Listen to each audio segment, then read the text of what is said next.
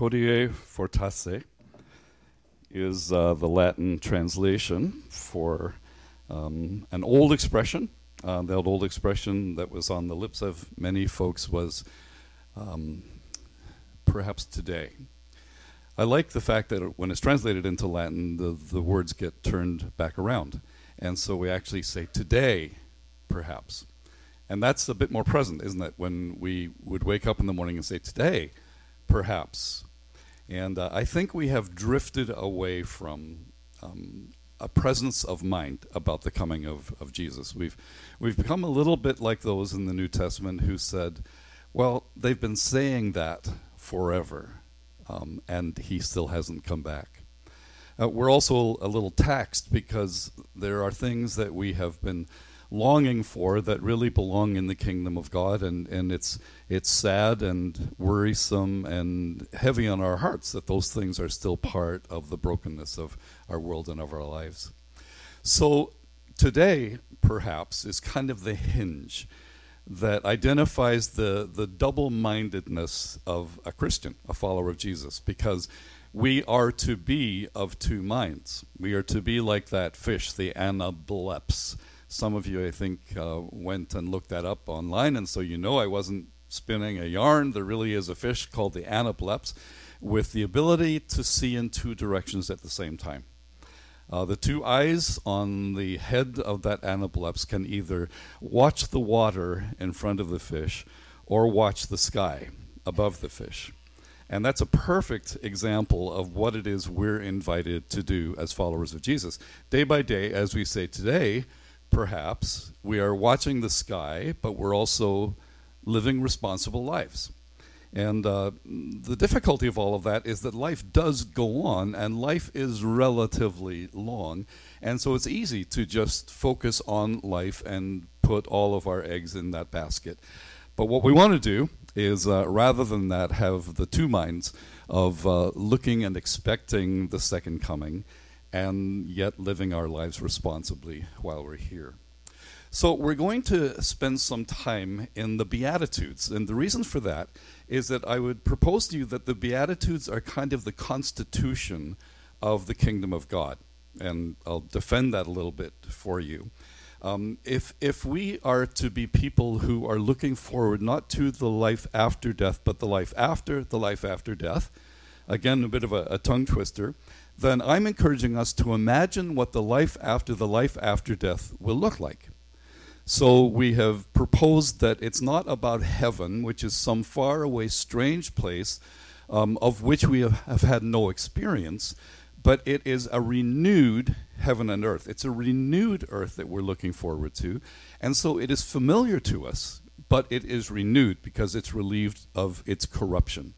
And that is the big problem that we have not only in our lives, but it's a big problem that we have in our creation, that it is subject to corruption and longing to be set free. So I want to invite you to use your right brains a little bit, and that's hard for me because my life is in my left brain, but uh, there's a bit of right brainedness in me when I am at a piano keyboard or something like that. But I am terribly analytical and, and logical and so on. And so things escape me that don't escape those who have right brains that work. So I read poetry and I don't get it. People who have right brains weep when they read what I don't get, right? So I'm encouraging you to, to employ your right brain and do something artistic. So I want you to imagine the life after the life after death, and then I want you to compose something about that. So it could simply be photography. That's the idea of the, the slide. And uh, while I was thinking about this, I decided that uh, the second coming of Christ will be January 1st, 2000 and oh, I don't know if that's right or not. Probably not. But it's to give you an idea that uh, what would it be like to take a picture of what we know when it will have been released from corruption. So maybe it will look exactly like it looks now. It is splendid enough and doesn't seem to be subject to that corruption that we're told in Romans. And so you might want to just take a picture of it and say, I'm pretty sure this will survive and this will be part of the life after the life after death. Or I encourage you to imagine what it would be like in a certain circumstance if the kingdom were to arrive, if the kingdom of God were to arrive soon. Maybe it's somebody who is well after they have been really sick, and we know this because they've been touched by the Holy Spirit and they have been they have been given a taste of the life after the life after death. The kingdom has arrived for them. Maybe you want to write a song, maybe you want to write a poem, maybe you want to write a book, but uh, take me seriously and submit those things, and we will find the right medium by which to show them to the congregation, and we will try to engage one another's imaginations as God's created beings and think about not an airy fairy place with harps, but a real world free from corruption and where there's no more sickness, no more sadness, no more death. What will that look like? Now, thinking about that kingdom or that finally arrived kingdom, as I say, I'm thinking that in the New Testament, what we are given um, by, excuse me while I find my way through here, what we are given in Matthew um, is is essentially the, the, the constitution of a new kingdom. Um, and I'm going to talk a bit about what exactly the kingdom is that we're thinking of.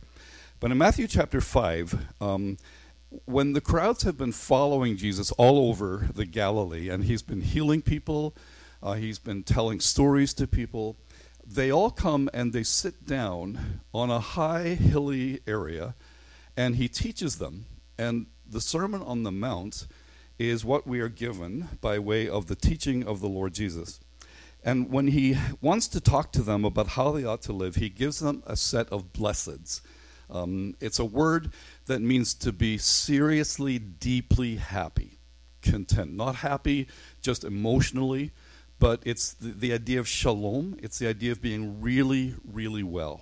So it encompasses success in living, it encompasses um, well being in our deeper inner persons. Uh, it encompasses well being in community as we are friends together. But Jesus says, here are the things, there are eight things that he says that constitute a blessed life or a blessed community. And I think that he is talking about the dynamics of the kingdom. So he has come to be countercultural, at least. He has come to establish his kingdom, his father's kingdom on earth. And I think what he does is say, when the kingdom is here, here is the behavior that will mark the blessed life, the deeply satisfied life. First of all, blessed are the poor in spirit. Theirs is the kingdom of heaven. We're going to take these apart one by one. And we're going to ask questions like what in the world does it mean to be poor in spirit and thus blessed? In another version of the Sermon on the Mount, uh, Jesus simply says, Blessed are the poor. And we're left asking, how could it possibly be true to say that a poor person has this kind of deep kingdom well being? That does not seem to make sense to us. Blessed are the poor in spirit, theirs is the kingdom of God. Blessed are those who mourn, they will be comforted. So immediately we see that this blessedness is not happiness, not circumstantial happiness by any means, because it wouldn't make sense to say that poor people are circumstantially happy or that people who have been bereaved are circumstantially happy. They're not.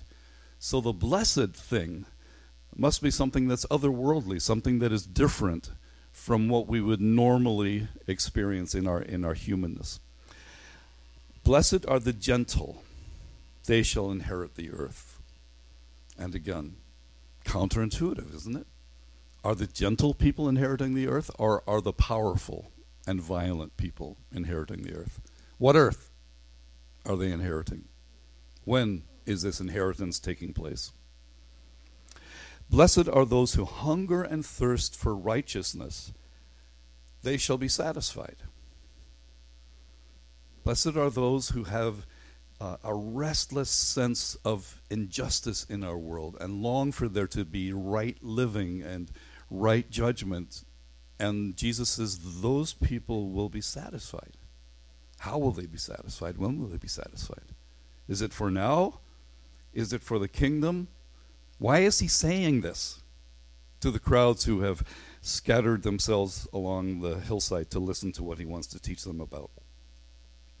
Blessed are the merciful, they shall receive mercy. Again, these don't get any more intuitive, they get more and more counterintuitive. Blessed are the merciful, and we look around for the merciful. And we find that actually mercy is not a great commodity in our world. Blessed, further on, says Jesus, are the pure in heart, they shall see God. And our world's not a pure world. It's not a world where people are characterized largely by having pure hearts, clean hearts. Um, there is uh, just an undercurrent of unseemliness in our world. Blessed are the peacemakers, they will be called sons of God. Not even peacekeepers, peacemakers. Um, there are certain traditions in our evangelical faith that are pacifist, and they would gather and um, and uh, treasure in, in all of their religious practice the making of peace. Um, Blessed are the peacemakers, they will be called the sons of God. Blessed are those who have been persecuted for righteousness' sake. Theirs is the kingdom of heaven. People in our world now are being persecuted largely for their faith. So, um, new waves of persecution in China.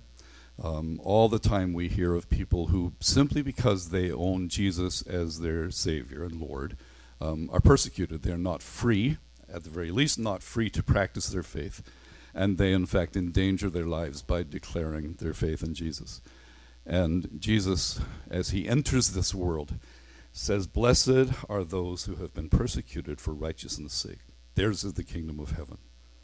We're told in Revelation that there are people who are at the throne in heaven praying a prayer that sounds like this How long, how long until you vindicate the lives of those who have lost their lives because of their faith in Jesus. How long? So, what is all of this? What are we to make of these matters of the constitution of the kingdom of God or the kingdom of heaven?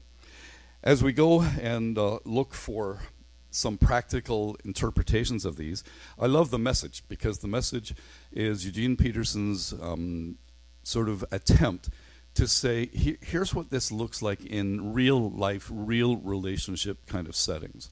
And so, at the very least, we, we can kind of go there and say, if nothing else, this, this constitution of the kingdom gives us ways, all other things being equal, to live meaningful lives and meaningful lives in community. Now, they go far deeper than that, but uh, this is at least a sort of a start at saying, okay, what are we going to do with these? How are we going to understand them? So, as he deals with the first one that says, those who are poor are blessed, or those who are poor in spirit are blessed, Peterson says, you might think of it this way you're blessed when you're at the end of your rope. With less of you, there is more of God and his rule. And when I read that, I think, hmm, okay that gives me something to latch onto, right? Something to hold on to.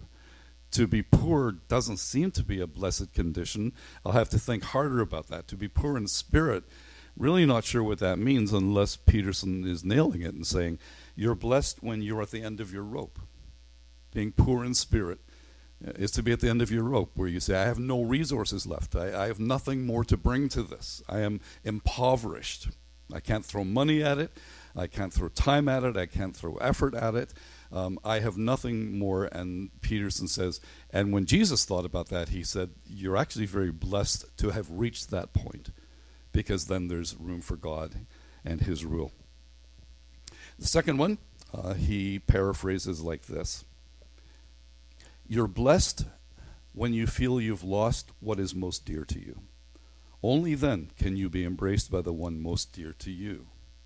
Blessed are those who mourn, for they will be comforted. It Sort of couples with the first one, and you say, I have, I have no more emotional strength to bring to this loss. And so I'm at the end of my rope, and I need God to comfort me, to fill the ache and the emptiness in my life with His presence, uh, He being the one that is most dear to me. The third one You're blessed when you're content with just who you are, no more, no less. That's the moment you find yourselves proud owners of everything that can't be bought. I have to chew on that one for a little while. The fourth one, Peterson finds himself translating it like this You're blessed when you've worked up a good appetite for God. He's food and drink in the best meal you'll ever eat. Think we begin to get inklings that what it is we're longing for can't be satisfied here and now. That somehow or other what we're longing for is, is a God thing. It's some kind of experience of God, some kind of a relationship with God. On to the next four. And Peterson says, You're blessed when you care. At the moment of being careful, you find yourselves cared for. Sounds like a pithy piece of wisdom. Further, he says, You're blessed when you get your inside world, your mind and heart put right. Then you can see God in the outside world. There would be a good assignment for 2019, right? To get into our inner persons, into our inner worlds, and sort things out with the hope and the promise that then we would be able to see God in the outside world. You're blessed when you can show people how to cooperate instead of compete or fight. That's when you discover who you really are and your place in God's family.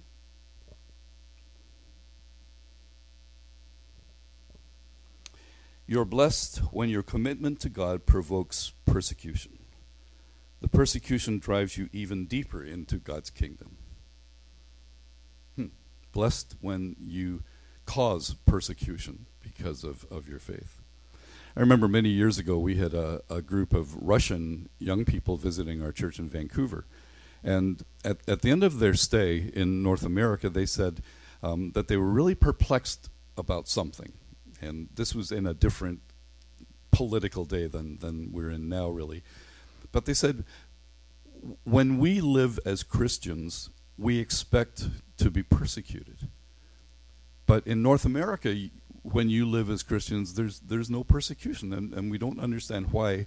In our country, we just know that we'll be persecuted if we're Christians, but in your country, you you don't get persecuted as Christians, and it, it sort of left them dumbfounded. They they just thought that if if you take a stand as someone who follows Jesus, you naturally will draw some persecution. So in the Beatitudes we have this constitution, we have the way we should behave, the way we should live, the way we should live personally, the way we should live in community, the way we should live in our society. And it is different from the ways that the world knows and the ways that we would learn. So, in our anablep kind of life, when we watch the world in front of us, these we would find as we have eyes that look to the skies because these are matters that belong to the kingdom.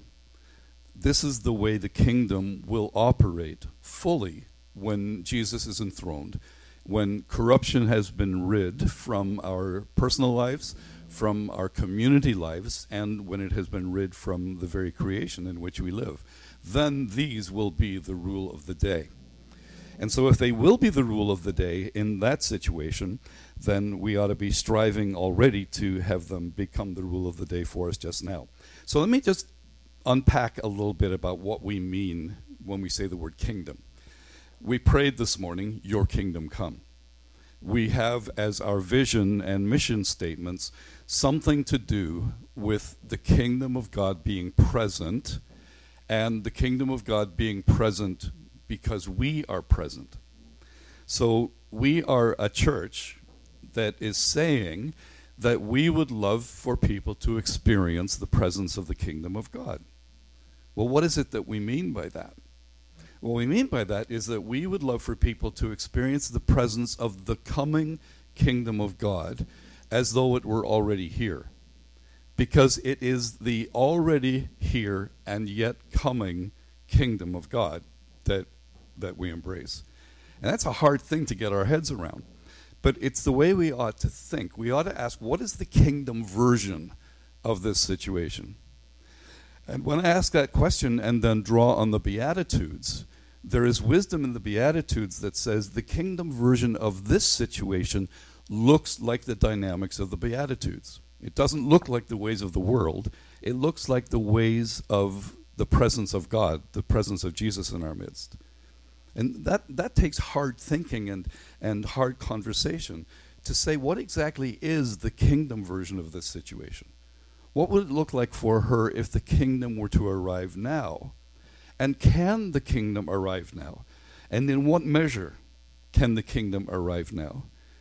And we ask, well, what's our place in this? What is my responsibility? And perhaps I go to the Beatitudes and say, I think it's about this. It's, it's about the beatitude concerning gentleness. It's about the beatitude concerning peacemaking. It's about the beatitude concerning being pure in heart. This is what it would look like if the kingdom were to arrive in this person's circumstances or in my circumstances. So we, we kind of mix up some ideas intentionally and say when we talk about kingdom, we're talking about kingship right? Which is a different thing than the objective kingdom. Kingdom tends to talk about um, a, a sphere, um, something that is, you know, my provenance or something like that. Kingship is the role of someone being the king in a kingdom. So when we talk about the kingdom of God, we could just as well call it the kingship of God. And so then we might ask, what would it look like in this circumstance if the kingship of God were being recognized? If God were king, if Jesus were king, understood to be that, what would be different? And then the kingly rule is where we would talk about the politics of such a thing and say, if the kingdom of God had arrived, if we were acknowledging the kingship of Jesus, what would the kingly rule turn out to be in the economics and the politics and the science and all of the parts of living life together in a kingdom, acknowledging the kingship of God and Jesus and allowing there to be this kingly rule among us. It's hard thinking, isn't it? And so the Beatitudes commend themselves and say, well, put these on the table because if you want to know what the kingdom looks like, it looks like this all the time. If you want to know what kingship looks like, it, it's submitting to these laws and rules of behavior all the time. And if you want to know what the kingly rule of Christ will look like, it will look like this. When will it look like that? When is the kingdom that we're talking about? Well, it's when Jesus is king in my life. So that's where the first order of business has to be taken care of. Where I say, if I claim that Jesus is king in my life, then to what degree do I adhere to the Beatitudes? Are they the rules of life for me? And how will they become rules of life for me in 2019? Because I want to start every day by saying, perhaps today, but if perhaps today is acknowledging that the kingdom may arrive, when it arrives, all of this is going to be enshrined, and so I should be getting ready for it by living by the Beatitudes as the rules of life for me right today when Jesus is king in my life, when Jesus is king in our lives. And so we say this is not just a personal thing that I meditate on and have a quiet time around. It is something we put on the table when we're together and say we should relate to one another according to the Beatitudes. They should be the rule. We should be able to say what just happened was a violation of Beatitude number three. Or what just happened ignored what Beatitude number seven was all about. It's only eight rules, but Jesus said, if, if you want to know what's going on here, I have come, I have healed a whole slew of you, I have fed you, I have told you stories. Now, here are the rules. Blessed are. This is what a happy life looks like. This is what a happy community looks like. And this is what a happy earth looks like when Jesus is king in our lives. When Jesus is king in our world. So we are looking forward to a literal reign of Jesus in our world, right? So, with all of this in our back pockets, we're saying we're living as though the kingdom had arrived, because it is arriving, but we also fully expect a complete renovation of all that there is into the kingdom of God that will be literally, physically, temporally present among us in a new heaven and a new earth. He will be King of kings and Lord of lords. Now, when is that kingdom going to come? So let me just, I'll, I'll pitch to you kind of a, a general notion of where we are in the sort of the transition of time. We are living in what is referred to in the New Testament, Testament as this present age. So right here is this present age, right? So we're all familiar with that. It's the living out of the four, three score and ten years that we have, or less or more. The next thing that may happen, and I'm, I'm going to say a lot of mays, and some people think because there is such divergence of opinion on all of this that even though I know I'm, I'm right, it's possible that I'm not. Just I'll allow the, that little possibility, right? Because you're like that as well about the things you, you know or you think you know. But in trying to make sense of all of this, um, we have questions. The questions are the when. When is Jesus going to come back? I mean, do we seriously think he is coming back? And if so, when's he coming back? And what's going to happen when he comes back? And what's going to happen after what happens when he comes back? And how long does all of that last? And what about those books of the Bible that I cannot understand because I just don't know if there's something literal that's being explained there or if it's some kind of drama or some kind of symbol or some kind of apocalyptic thing. So when we carefully read through the Bible, and that's a wonderful thing to do. And I've been seeing lately a number of people who have been convinced of the Christian faith simply by reading the Bible. That when you take it seriously and read it cover to cover, you know, plow through those difficult parts where it's whatever questions brought to your mind, wonderment, um, plow through it, and people will say, There's something about this book. It's not an ordinary book. It, this can't have just been made up. It is it, there's too much to it. So as, as we do that, um, then we come across these difficult books and passages, but they seem to claim things that I don't know any other way around. So one time, um, a few years ago, I did the math with you. Um, that was one of those "what was I thinking" kind of sermons, right?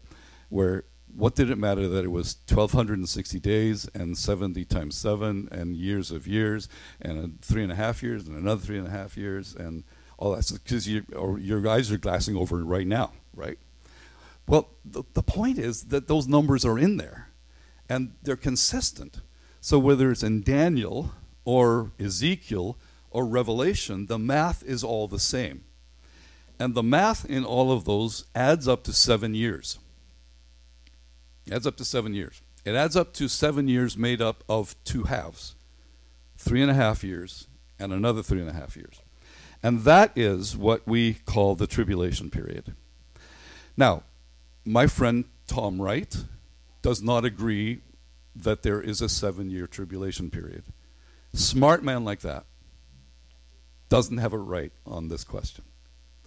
So his idea is that the coming of Jesus is going to be a coming and going in one fell swoop. That the coming of Jesus will be the coming with those who have fallen asleep to come and catch everybody else up and to come right back down. So it's sort of like an elevator in our elevator, a slow ride down, back up, and back down. So he, he compresses the future into one coming of Christ. So my problem is that I was not only taught, but I keep coming across all of this math, and I don't know why numbers would matter if they're just somehow symbolic, because they're not the good numbers. The number seven is a good number, but seven is only the whole number of this period of time. But the tribulation period is is what Revelation is all about, really. And if, if we get our story right on the tribulation, it appears that Jesus will come, and that is called the rapture. So when he comes, those, says Paul, who are alive and remain will be caught up in the air to be with everybody that's already gone to heaven and will always be with the Lord. We'll never be apart from him after that. But then, when we get into the story of Revelation, um, even John, at a very early point in the book of Revelation, John is no longer on earth visiting churches, he's in heaven. And everything that he sees from that point on, Revelation 4 on, is in heaven. And the angel actually says to him, Come up here and I'll show you what's going to happen. And then there is a dual story of what's happening in heaven and what's happening on earth. And what happens on earth seems largely to have to do with Israel. Because God is not finished with what he started with Israel. But what he started with Israel isn't our business any longer. We are one and the same with Israel as a covenant people for sure. But he also wants to finish what he started with Israel.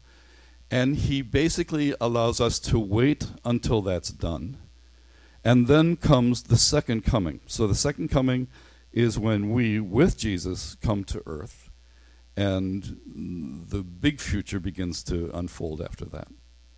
So, what's ahead of us in our world is, is terrifying, quite honestly.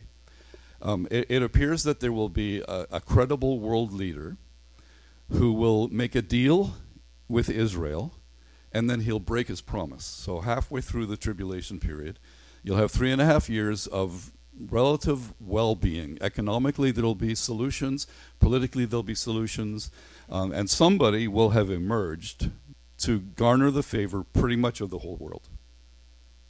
He will be able to satisfy the problems. But halfway through, something happens in Israel um, by which he defiles the worship of Israel and he breaks his promise. And then there are a series of judgments that are attributed to God. So you have woe judgments and trumpet judgments and, and vial judgments. And the world is not going to be a happy place.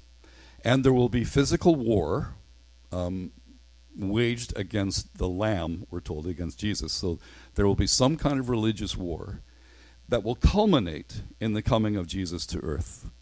And presumably he comes to the Mount of Olives in Jerusalem, and there is a war that is the war to end all wars. Now, after that's over, then there's what we call the millennium.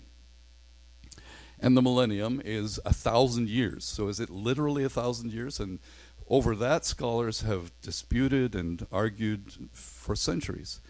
There are those who say the millennium is just simply a story of world history. That we are all in the millennium, and our role in the millennium is to make the world a better place. So there are those that are called postmillennialists and amillennialists. We are probably mostly in here premillennialists, which means that we do have a notion that there is a literal reign of Christ for a thousand years when the constitution of the Beatitudes is the Constitution. Um, remember when we saw the New Jerusalem, that the nations are coming in and out of the New Jerusalem? How is that and when is that? If we all go into the future without any of this sort of differentiation, who's reigning and who's coming, who's getting healed, um, are there babies being born? What? And where's Satan? So, story of the Bible is that for a thousand years, Satan is actually bound. He's not free to deceive the nations. So, he has had his heyday in the tribulation. He then is taken, he's conquered in the second coming of Christ. Christ is established as the King of Kings and Lord of Lords to reign on earth for a thousand years, we with him, among and over the nations and Satan can't trouble humanity any longer. But lest we say it's all well and good, we're done, Satan is set free for a short time. And he unleashes his fury, and once again, the world is thrown into chaos. Um, and he is finally and utterly vanquished into the lake of fire, and he ceases to be. And then we have eternity. So then we have all of this no Satan, no corruption, no problems, and we're all good. So there you go in 15 minutes. Why is it so hard for people to understand this, right? Well, I don't know for sure. I, re- I really don't know. We know what the end of the story is, and we know that the perfect society is going to be one like the one Jesus talked about in the Beatitudes. So it just seems reasonable to me that if we're going to try to live this double minded life, we ought to put the Beatitudes on the table and say, okay, how would this work? Because if the kingdom is arriving, then maybe we can get some of this in place now. I mean, maybe the way we participate in our world, maybe the way we participate in politics in our world, is to keep this on the table and say, no, no, no, no, this is the solution to humankind's needs. And if it's true that it's perhaps today, then all of this becomes incredibly relevant tomorrow because it, it will be the rule of the kingdom. Or we can set it aside and say, interesting, but I don't know, I've got money to make tomorrow, and off, off we go. Right? There's the challenge to the Christian is to say, do you live with today, perhaps, on your mind? When you pray, Your kingdom come, do you understand now that that is a really complicated thing to pray? It's not just, you know, I hope that someday everything's going to be better. If we pray your kingdom come, if we pray that God's name will be kept holy, it's our job to keep his name holy. And a lot of the Lord's Prayer is, is on, on our list. And then the Beatitudes commend themselves as the way we live as God's new community.